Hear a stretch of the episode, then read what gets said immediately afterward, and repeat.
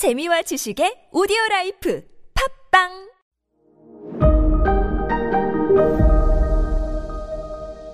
네, 여러분 안녕하십니까. 역사 스토리텔러 썬킴 인사드리겠습니다. 후마윤, 자니윤이 아니라 후마윤. 1556년도에 아그라에 있는 도서관 계단에서 자기 옷을 밟아요. 옷을 밟아서 어 떼굴떼굴떼굴떼굴 뇌진탕에 걸려 죽어버립니다. 어 지금도 그 후마윤 묘가 있긴 있어 가, 인도 가면 있거든요. 타지마할과 타지마할 나중에 또 설명드릴게요. 거의 비슷하게 생겼어요.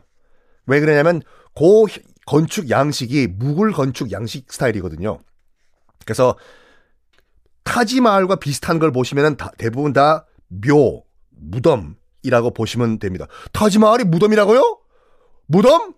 궁전이 아니라요? 네, 타지마할은 무굴 제국의 황제 부인 무덤이에요. 나중에 설명드릴게요.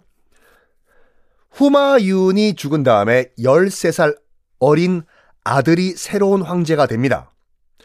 그 황제 이름이 아크바르예요. 시대를 봤을 때는 우리나라 어, 1556년에 이제 어, 새 황제로 즉위했으니까 우리나라 임진왜란 당시 거의 동시대 사람이죠. 13살에 새로운 황제가 되다 보니까 귀족들이 또 기어 올라요. 야, 황제가 13살밖에 안 돼. 케빈이 12살이니까 케빈보다 한 살 많네. 아, 우리가 또 한 번 이 어린 황제를 한번 둘러싸고 쥐락펴락 해볼까? 누구 맘대로! 내가 몰라! 바이람. 바이람이란 당시 재상, 국무총리가 있었어요. 그걸 다 막아줘요. 아직 나라가 망할 운명은 아니었어요. 배야! 걱정하지 마십시오. 저 바이람이 저 탐욕스러운 귀족들을 다 막아드리겠습니다. 배야! 다 막아줘요. 내 놈! 어디야? 황제가 지금 어리다고, 어리다고 놀지 말아요! 내 놈! 다 막아줘. 그리고 수많은 전쟁에서도 배야! 제 뒤에 서십시오. 제가 다 지켜드리겠습니다! 해서 지켜줘요. 그런데 말입니다. 정말 새 어린 황제 아크바르 입장에서 봤을 때는 이 바이람이라는 재상이 너무너무너무 고마운 존재겠죠. 아버지와도 같은 존재겠지요. 그런데 권력이란 것이 참, 저는 그래서, 물론 공천이 안 들어오겠지만 워낙 지은 죄가 많아가지고 전 권력 근처에도 안 가요. 저는 그냥 네이버 권력만 있으면 좋겠어. 이 권력이란 게 사람을 약간 이성을 마비시키는 것 같아요. 일단 실질적으로 왕은 황, 황제는 지금 아크바르지만 이 아크바르를 지금 뭐라고 할까 어 컨트롤하는 거는 바이람이지 않습니까? 바이람도 슬슬 머리가 커져 갑니다. 누구와 같이 바로 발반과 같이요. 재상 발반. 근데 아크바르는요. 똑똑한 황제였어요. 나이, 나이가 어리지만. 18살이 됩니다. 그러니까 집권한 지 5년이 흐른 거죠. 18살이 된 다음에 이제 친정, 직접 통치가 가능하다고 느껴요. 그래서 신호를 줘요. 바이람한테. 이제 내가 직접 통치하겠어. 아직 안 됩니다! 아직 너무 어리십니다! 아, 이제 내가 좀 직접 할게요. 너무 어리십니다! 아, 이거 제, 안 되겠다. 라고 느껴요. 그래가지고 내가 진정 이 나라의 황제가 되기 위해서는 어쩔 수 없이 정말 고맙지만 바이람을 제거해야 된다라고 아크바르 황제가 느껴요. 그리고 뭐 하냐면 수도가 아그라잖아요. 아그라에서 델리, 지금의 인도 수도, 델리로 모든 대신들을 다 데리고 소풍을 갑니다.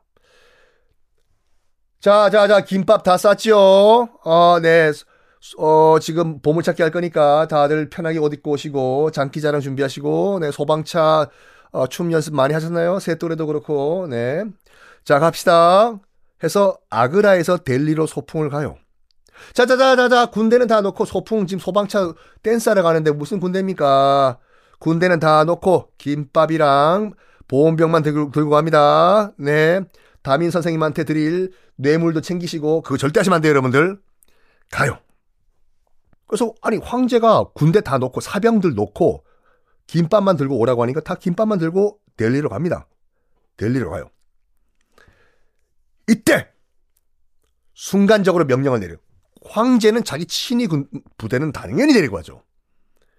일제히 델리에 도착하자마자 도시락을 까는 순간 모두 무릎 꿇어라! 네? 아니 무릎 꿇고 김밥 먹으란 말입니까? 잠깐 도시락 뚜껑 덮어!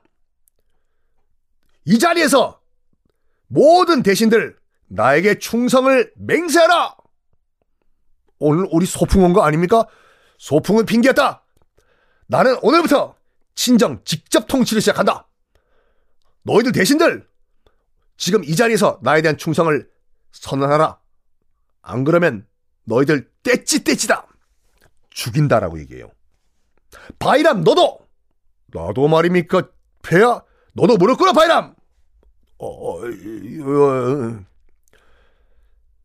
바이람에게는 이런 명령을 내려요. 바이람 너는 지금까지 너무나 많은 권세를 쥐락펴락했다. 내가 너에게 두 가지 선택권을 주겠다. 수도인 아그라가 아니라 여기 델리에서 모든 관직을 놓고 평민으로 살 것인가? 아니면은 메카, 그러니까 사우디아라비아죠. 이슬람 교도들의 그 성지 메카에 가서 명예롭게 살 것인가? 둘 중 하나 선택하라. 아, 무굴 제국에서 내가 그냥 평민으로 살 것인가? 아니면 우리 이슬람의 성지인 메카에 가서 거기서 신과 함께 신과 함께 아유, 네, 좋은 만화죠. 명예롭게 살 것인가? 여러분 같은 경우에는 어떤 걸 선택하시겠습니까? 바이람은 뒤에 걸 선택해요. 여기서 내가 평민으로 살 수 없다. 한때 한때 내가 국무총리였는데 메카에 가서 너희들 잘 먹고 잘 살아라. 나는 메카로 간다. 그래서 메카로 가서 명예롭게 사는 길을 택합니다. 그런데 말입니다. 이거는 어찌 그 된 거는 밝혀지지 않아요.